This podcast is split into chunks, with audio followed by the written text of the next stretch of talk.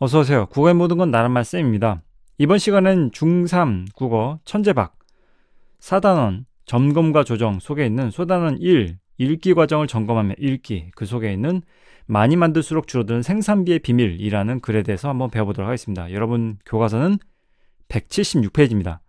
일단 우선 이 부분을 분석을 했을 때 처음 든 생각은 뭐였냐면 수능 지문, 네, 비문학 그 부분 같았어요. 네. 그냥 똑같습니다. 네, 그래서 여러분들 나중에 이제 고등학생들 되면 특히 이 비문학 지문을 분석하는 데 있어서 아주 많은 고통을 호소할 텐데 미리 겁주는 건가요? 근데 근데 정말 이 비문학 지문은 여러분들에게 있어서는 좀 많이 어려운 부분인 건 뭐냐면 수능 문제를 본 친구들은 알겠지만은 지문의 길이가 꽤 깁니다. 근데 그 많은 양의 지문 그 정보량이 많은 것들 속에서 각각의 질문들, 그러니까 문제의 발문들이 원하는 요구하는 정보가 있어요. 그걸 얼마만큼 빨리 너희들이 캐치할 수 있겠냐를 묻는 거거든요. 그래서 사실 언어 영역이 시간 싸움이잖아요. 네. 시간이 부족하고 그런데 한정된 시간 안에 주어진 많은 정보량이 있는데 그 중에서 필요한 질문에 대한 답변을 너는 할 수 있겠니? 라는 걸 묻는 게 수능 언어 영역인 것 같아요. 그래서 여러분들은 아주 한정된 시간, 빠른 시간 안에 어, 많은 양의 데이터 속에서 중심 내용을 빨리 뽑을 줄 아는 능력, 그 다음에 필요한 질문에 대해서 필요한 정보를 빨리 뽑아낼 수 있는 능력, 그것을 연모하는 게 정말 중요하다고 생각을 합니다. 그래서 항상 학생들한테 말하기를 뭘 말했냐면 지금 이렇게 비문학, 지문 같은 경우에 특히 지문 분석을 하면서 정보를 파악하는 그런 훈련, 이거는 훈련이라고 얘기를 합니다. 마치 운동을 하면 근육량이 늘어나듯이 이것 또한 뭐 순식간에 갑자기 능력치가 급격하게 올라가는 건 아니거든요. 때문에 조금씩 조금씩 조금씩 지문 분석을 차근차근 차근 계속 빠짐없이 해 나가면서 이 지문 독해 능력을 늘려나가는 네, 근육을 늘리듯이 조금씩 늘려나가는 것이 필요합니다. 인내심을 갖고 그래서 몇 번 해보고는 아 이거 안, 왜 이렇게 나 안 되지? 라고 생각하면 절대 안 됩니다. 조금씩 조금씩 여러분들의 실력은 늘고 있어요. 알게 모르게. 이게 뭐 수학적 지식처럼 이렇게 뭔가 한 번에 뭐 터득해서 단계 단계 팍팍팍 이렇게 올라가는 게 아니라 정말 이거는 부지불식간에 자신의 실력이 늘고 있거든요. 그러니까 포기하지 않고 꾸준히 지문 분석하는 능력이 필요합니다. 네, 그러면 이 지문은 어떻게 분석하는 게 좋은지 한번 보도록 하죠. 대충 내용은 이렇습니다. 철수가 택시로 가려고 하는데 학생이라서 부담이 된다는 거죠. 6천원쯤 나온다고 하는데 그래서 결국 함께 타고 갈 친구를 모아야겠다고 생각을 했고 두 명이 택시를 타면 3천원 한명더 모아 세 명이 같이 타면 2천원씩 내면 된다.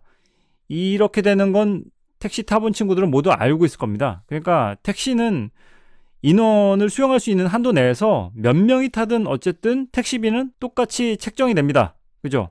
그러니까 뭐 3명이 타도 6천원, 2명이 타도 6천원, 1명이 타도 6천원. 결국 많이 타면 탈수록 개인이 부담해야 될 돈은 줄어든다는 얘기죠. 이게 이 실생활의 예를 들어서 지금 설명을 들어갔어요. 이런 부분을 도입 부분에 배치한다는 건 상당히 좋은 전략이죠. 그러니까 독자들에게 어, 한 번쯤 겪어봤음직한 그런 경험과 관련된 이야기를 쉽게 함으로 해서 대량 생산으로 이제 생산비를 줄이는 비슷한 예에 대해서 들어가잖아요. 그죠? 그래서 택시 요금은 승객 수에 관계없이 동일하기 때문에 승객이 늘수록 한 사람이 뭐뭐 수록이라는 표현들 많이 체크하면서 넘어가야 됩니다. 늘수록 한 사람이 부담해야 되는 비용은 줄어든다. 다시 말해 승객 수가 늘수록 경제적이다. 즉 저렴하다더라. 이 얘기를 하고 싶었던 거예요. 알겠죠? 자, 그 다음 단락. 첫 번째 줄의 내용을 간략하게 요약하자면 이렇게 할 수 있겠죠. 생산량이 늘어남에 따라, 증감에 따라 개당 생산 비용이 줄어든다. 자, 이것을 뭐라고 한다? 이것을 규모의 경제라고 얘기하더라. 기업이 재화를 생산하는데 드는 비용은 크게 두 가지로 나뉜다. 자, 그러면 이렇게 또 적으면 되겠죠. 자, 우측에다가 알아보기 쉽게 깔끔하게 정리했습니다. 자, 그래서 지금 여기서 기업이 재화를 생산하는데 드는 비용은 크게 두 가지로 나뉜다라고 했어요.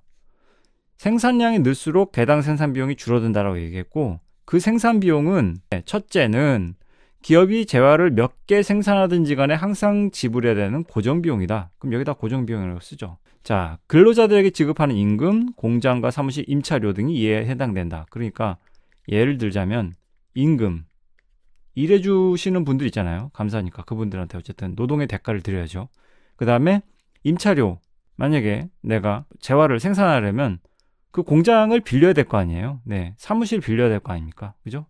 그렇다면 그 빌린 비용, 예, 임차료죠. 자, 그 다음에 한 달에 물건을 5천 개 생산하든 만 개 생산하든 기업은 매월 직원에게 약속한 임금 줘야 되고 건물 주인에게 정해진 임차를 지급해야 된다.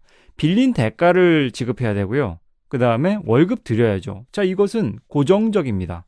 그러니까 변치 않는다는 얘기예요. 비용에.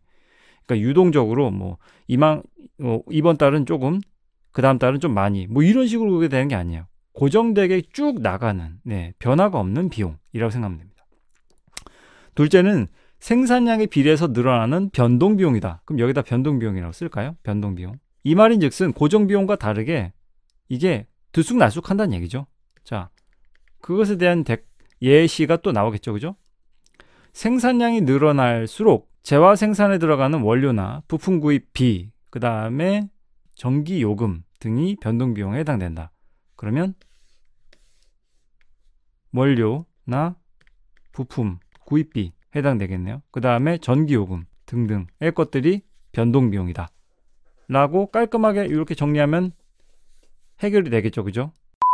자, 그 다음에 변동 비용 같은 경우는 좀 특징이 있는데 바로 이게 특징입니다. 생산량이 늘어날수록 원료 구입비나 전기요금 증가한다. 이 말은요. 이거 그러니까 선생님들께서 이제 문제를 출제하실 때 이런 식으로 바꿔서 출제하시기도 해요. 그러니까 그 명칭을 좀 약간만 바꾸는 거죠. 결국엔 똑같은 얘기인데, 그러니까 생산량이 증가할수록 그러니까 원료 구입비나 전기 요금은 증가한다는 얘기는 쉽게 말하자면 변동 비용 어떻게 된다? 늘어난다라는 얘기죠. 비례한다는 얘기죠. 생산량이 늘어남에 따라 변동 비용도 비례해서 증가한다 라는 얘기입니다. 그래서 여기다가도 적어 놓을게요. 자, 그 다음에 그 이런 수록 같은 거 진짜 항상 유념하셔야 돼요. 맨날 등장해요. 네, 그래서 요 수록. 네. 자, 그 다음에 고정 비용과 변동 비용을 합하면 기업이 재화 생산을 위해 지출하는 비용, 곧 총생산 비용이 된다. 그래서 총생산 비용을 생산량으로 나누면 재화 한 개를 생산하는 데 드는 비용을 구할 수 있는데 기업이 재화를 많이 생산할수록 생산비는 감소한다. 그러니까 어, 수능 때 언제 옆에다가 막 이렇게 다 필기하고 요약하면서 하겠습니까? 간단하게 빨리빨리 외, 메모하면서 넘어가야 되는데 기업이 재화를 많이 생산할수록 그러니까 기업이 재화를 많이 생산을 늘릴수록 생산비는 감소한다. 반비례하네요. 그죠? 예, 이런 것들 그냥 이렇게 체크하면서 넘어가면 돼요. 근데 아까 메모해 놨던 곳에다가 역시 또 정리해서 적어본다면 이렇게 정리할 수 있겠죠. 자, 이렇게 정리해 보았습니다. 네. 좀 더 깔끔하죠. 네. 총 생산 비용은 어떻게 고정 비용과 변동 비용을 합한 값이 총 생산 비용이 된다라고 얘기를 하고 있고요. 자, 그 다음에 앞서 말했던 이 총 생산 비용을 생산량으로 나누라. 그러면 제화한계 생산하는 어떤 개당 생산비가 나온다. 산출된다라는 얘기잖아요. 그죠? 이것도 옆에다가 간단하게 정리하자면 자, 이렇게 정리할 수가 있겠죠? 그죠? 개당 생산비 구하는 방법, 계산하는 방법 이렇게 나오고요. 그다음에 재화 한 개를 생산하는데 드는 비용 을 구할 수 있는데 기업이 재화를 많이 생산할수록 개당 생산비 감소한다. 이것도 옆에다 정리한다면 네, 이렇게 정리할 수 있겠고요. 그죠? 자, 그래서 이제 구체적인 예를 들고 있어요. 스파게티 예, 식당의 사례로 예를 들어보자. 그러니까 예시가 등장하죠.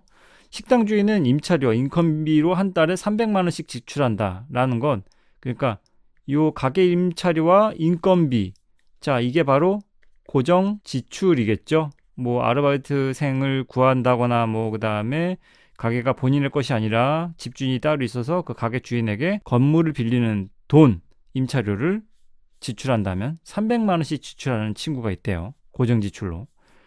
근데 이걸 갖다가 그 하루로 나눈다면 10만 원씩 드는 셈이래요. 그렇잖아요? 300만 원에다가 이제 30일을 나누면은 뭐 10만 원씩이라고 생각하는 거죠. 한 달 30일로 치자면. 근데 하루에 손님이 몇 명 오는지에 관계없이 나가는 고정 비용이라고 그랬죠. 그죠? 이거는 전혀 무관하다고 그랬어요. 몇 명이 오든 말든. 그리고 그러니까 하루에 손님이 몇 명이 오는지란 말은요. 재화 생산량과 무관하다는 얘기예요. 예. 몇 개를 생산하든 스파게티 한 개를 생산하든 열 개를 생산하든 백 개를 생산하든 관계없는 거죠. 그냥 손님이 몇 명이 오든지 관계없이 무관하게 나가는 고정비용. 아까 고정비용의 특징 말했죠.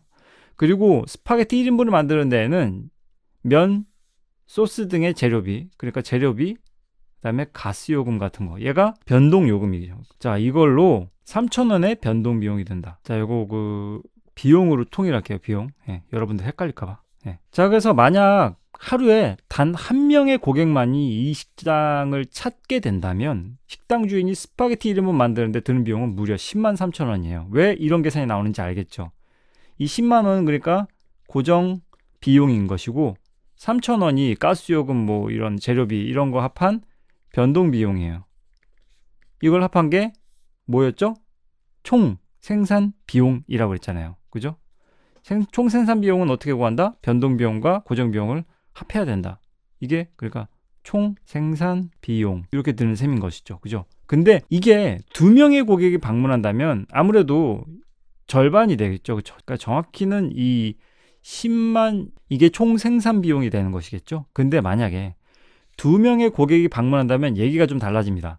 일단 고정 비용은 상관없이 변동이 없다고 했으니까 10만이고요. 거기다가 이 두 명분의 것을 만드니까 변동 비용이 두 배가 들어가니까 6천 원이 들어가겠죠? 그죠? 그러면 총 10만 6천 원이 들어간다는 말이죠. 근데 어쨌든 두 명이 왔으니까 얘를 2로 나눠야 되잖아요. 그죠? 결국 5만 3천 원 한 명당 생산비가 그죠? 1인분 생산비가 한 명이 왔을 때는 10만 3천 원인데 두 명이 왔을 때는 5만 3천 원으로 감소해 버리는 그죠? 이게 규모의 경제라는 얘기입니다. 그래서 이런 식으로 식단 손님이 증가할수록 1인분 생산비는 점점점 감소한다. 뭐뭐할수록 그러니까 식당 손님이 늘어날수록 생산비는 감소한다. 알겠죠? 그래서 생산량이 증가할수록 생산비가 감소해서 경제적이게 되는 규모 경제 현상이 나타난 것이다. 그러니까 요 말이 요 말이에요. 알겠죠? 똑같은 말입니다.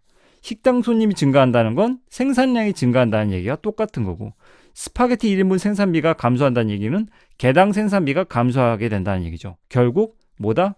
경제적이 되는 것이다. 이게 바로 뭐다? 규모 경제라는 것이죠. 자, 그 다음 걸 읽어볼게요. 재화의 가격을 낮춰주는 규모의 경제에 대해서 얘기하는데 규모 경제는 판매 가격에도 영향을 준다. 그러니까 무슨 말이냐면 얼만큼 많이 팔리느냐에 따라서 그냥 판매량에 따라 그게 각각의 개당 그 재화의 판매 가격에도 영향을 미친다라는 얘기예요. 구체적인 사례 한번 볼게요. 앞에서 예로 든 스파게티 식당의 경우에는 하루에 1인분밖에 팔지 못한다고 할 때 손해를 보지 않으려면 어떻게 되냐? 결국 이 그 물건을 판다는 행위는 내가 손해 보면서 파는 건 없거든요. 무조건 이익을 남기기 위해서 파는 행위라는 건데 손해 보지 않으려면 1인분 가격을 10만 3천 원 이상으로 고려해야 돼요. 그러니까 이것보다는 무조건 넘어야 되는 거죠. 그러니까 이상이라고 한다면 3, 10만 3천 원 포함하니까 이건 이상이라는 표현보다는 초과라는 표현이 좋을 것 같은데. 네. 10만 3천 원을 초과하는 금액으로 정해야 돼요. 이상으로 한다면 10만 3천 원을 포함한다는 얘기거든요. 근데 10만 3천 원이면은 제로인데 내 이익이 그죠? 그래서 하루에 스파게티 20인분을 판다면 전체 생산 비용은 16만 원이고 1인분 생산비는 8천 원이 되는 거예요. 자, 다시 아까 스파게티 1인분 가격에 대한 얘기를 해봅시다. 일단 스파게티 1인분을 생산할 때 들어가는 비용, 고정 비용에서 임차료와 임금 뭐 이런 거에서 10만 원이 들어간다고 했어요. 그 다음에 변동 비용으로서 재료비 여러 가지 등등의 것들이 3천 원이 들어간다고 했어요. 그러니까 10만 3천 원. 그러니까 1인분 만드는데 10만 3천 원이 드는 것이죠. 그죠? 근데 이게 원가인 거예요. 원가. 그래서 10만 3천 원 받고 팔면은 나는 얻는 게 없어요. 네. 그냥 노동을 한 거죠. 이익이 없이. 때문에 여기다가 어떤 장사 사장님의 이익을 남겨야 되잖아요. 그럼 난 여기서 어, 한 3천 원만 더 받을 거야. 그래야지 1인분을 팔면 이 3천 원의 이익이 남으니까 결국 최종 스파게티 가격은 얼마로 책정해야 될 것 같아요? 사장님이 이익을 3천 원 한다면 10만 6천 원으로 해야 되는 거예요. 알겠죠? 10만 6천 원으로 설정을 하면 그러면 1인분 가격 하나 스파게티 팔면은 사장님이 3천 원이 남는 것이죠. 근데 만약에 20인분을 판다면 전체 생산 비용은 16만 원이래요. 그런가 봅시다. 자, 20인분일 경우에는 고정 비용은 변동이 있다 없다. 변화가 없다. 그래서 그대로 10만이다. 결국 건물 빌리는 비용과 알바비는 당연히 똑같이 나가니까요. 10만 원 그대로 가져옵니다. 근데 변동되는 건 바로 이거죠. 1인분에 3,000원이었던 게 이제 여기서 20인분이 됐으니까 20배 여기다가 곱하기 20을 해서 내려오면은 뭐가 됩니까? 6만 원이 되는 거예요. 그죠? 3,000원에 곱하기 20은 6만 원이잖아요. 그러니까 16만 원이 되는 것이죠. 이해합니까? 그래서 총 드는 비용이 16만 원이 되는 거예요. 그럼 얘를 갖다가 나누기 20 해보자고요. 한 사람에게 드는 가격. 그럼 얼마가 나와요? 8,000원이 나와요. 사람당, 한 사람당. 그래서 이 얘기가 나오는 겁니다. 1인분 생산비는 8,000원. 알겠죠? 그래서 스파게티 하나를 딱 하나만 팔 때는 결국 그 가격을 오롯이 다 한 명, 한 사람이 다 부담해야 되기 때문에 10만 3천 원이라는 가격보다 더 넘는 금액을 지불해야 되지만 만약에 20명이 들어와서 스파게티 한 그릇씩 먹어준다면, 판다면, 그러면 생산 비용은 총 16만 원이 들어가고 16만 원에서 각각 한 명씩 한 명씩 좀 더 이제 사장님이 이득을 챙긴다면 결국 1인분 생산비는 8천 원에서 조금만 더 늘게 되겠죠. 그죠? 그래서 만약에 사장님이 그래 난 한 그릇 딱 2천 원만 더 이득을 볼 거야 라고 한다면 스파게티 1인분 가격을 8천원에서 2천원을 추가한 만원 가격으로 정할 수가 있다는 것이죠. 자, 1인분 생산비의 비용에 있어서의 어떤 차이가 나죠. 그러니까 1인분 생산비가 하루에 한 그릇만 팔 때는 10만 3천 원이 들지만 만약에 20인분을 만든다면 16만 원이 든다는 얘기죠. 이게 1인분 생산비. 결국엔 그 생산비가 낮아지면 낮아질수록 사장님은 가격을 더 낮춰서 가격 경쟁력이 있어야 되잖아요. 가격 경쟁력을 확보해야 되기 때문에 그 재화의 개당 가격을 낮춰서 조금 더 많은 사람들이 쉽게 접근해서 스파게티를 사 먹을 수 있도록 할 수 있다는 얘기죠. 많이 팔린다면. 그죠? 마지막 단락. 이와 같이 라는 말이 등장한 걸로 봐서는 정리하는 거겠죠? 대량 생산을 어떻게 해준다? 재화의 가격을 낮추게 해주고 많은 소비자들이 그 재화를 소비할 수 있게 해준다. 대량 생산의 뭐 영향, 대량 생산의 이점 여러 가지 이렇게 접근할 수 있겠죠. 1번, 2번. 네. 자, 그리고 규모의 경제 현상은 현실 경제에서 중요한 의미를 지니고요. 일반적으로 대기업이 중소기업보다 경쟁에서 유리한 것이 대표적인 예이다. 예를 들고 있죠, 또 예시. 대기업과 중소기업의 동일한 생산 기술을 보유하고 있다면, 그러니까 똑같은 출발 선상이 있다면, 그렇다면 생산량이 누가 더 많냐? 당연히 대기업이 더 많죠. 때문에 중소기업에 비해서 더 저렴하게 제품을 생산할 수밖에 없겠죠. 자, 그러니까 대기업과 중소기업이 있다면 기술적 측면에서 만약에 똑같아. 하지만 생산량 측면에서 대기업이 훨씬 훨씬 유리해. 그렇다면 누가 더 저렴하겠냐? 저렴한 쪽은 이쪽이 이기겠죠. 이쪽은 지고요. 이쪽은 한 막 천만 개를 생산하는데 중소기업은 한 천 개 생산한다 쳐봐요. 그러면 개당 재화를 생산할 수 있는 생산비가 이쪽이 훨씬 더 이, 그, 작으니까 더 많이 이득을 보겠죠. 그죠? 한 가지만 더 추가로 이 부분에 대해서 부가 설명을 드리자면 스파게티 예로 스파게티를 대량 생산하게 되면 앞서 봤듯이 재화의 가격을 낮출 수 있는 요건이 마련이 됩니다. 그죠? 한 개당 개당 생산비가 줄어들기 때문에 그 개당 재화의 가격을 낮출 수 있게 해주고 결국 그것으로 인해서 어 스파게티 한 개 값이 싼데? 라고 하면서 많은 소비자들이 접근할 수 있게 만들어주는 게 바로 이 대량 생산의 이점이라는 얘기죠.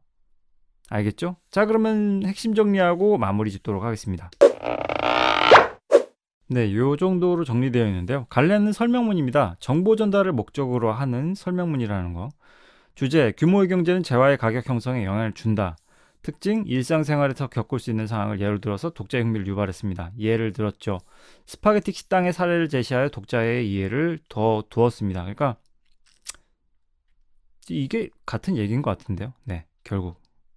그래서 실생활의 예를 들었기 때문에 좀 더 와닿게 이해할 수 있게끔 도와준 것 같아요. 됐죠? 네. 그러면 수업 여기까지 하도록 하고요. 구독과 좋아요는 사랑입니다. 네. 지금까지 나를 말씀이었습니다. 감사합니다.